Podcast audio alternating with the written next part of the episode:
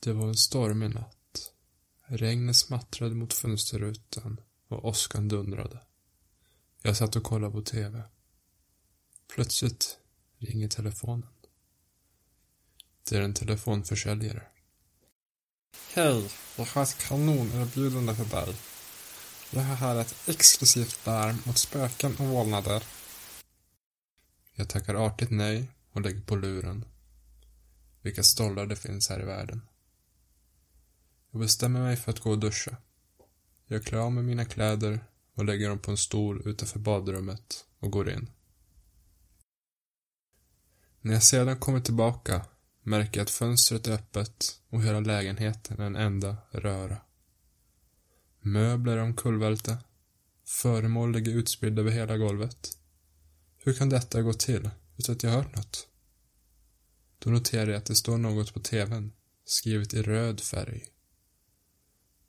Ångrar du dig nu? Telefonen ringer igen. Det är samma försäljare. Hej, jag undrar om du har ändrat dig? Jag tackar återigen nej och säger att jag kommer ringa polisen och lägger på.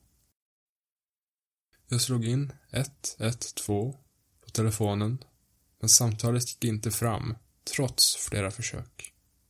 Jag försökte ringa flera andra också men det verkar som att telenätet är ur funktion.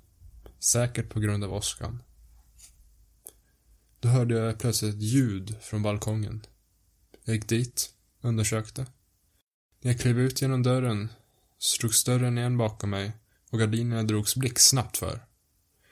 Det gick inte att se någonting där inne. Jag drog i handtaget med jämna mellanrum och till sist gick dörren upp. När jag kommit in såg jag att allt var i. Det enda som inte var som det skulle var tvn, som var igång och visade hackiga bilder av mig. När jag sov, när jag åt och nyss när jag varit utstängd på balkongen. En del av bilderna hade även blodfläckar. Efter bilderna kom meddelandet. Nu kommer vi. Jag blev helt chockad och satte mig i soffan och stirrade bara in i väggen en bra stund. Tills det knackade på dörren till lägenheten. Jag gick försiktigt fram till dörren och haspade den innan jag kikade genom titthålet och brevinkastet. Ingen där.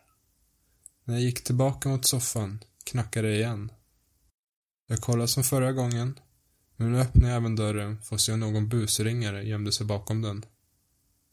Men ingen var där heller. Jag noterade däremot att dörren var ojämnare än vad den brukar vara. Jag drog handflatan längs med den för att känna efter om det verkligen var så, eller om det bara var en synvilla. Övre delen av dörren var som vanligt, men runt brevinkastet var det klibbigt. När jag sedan försökte dra loss handen satt den fast. Det gick inte att dra loss.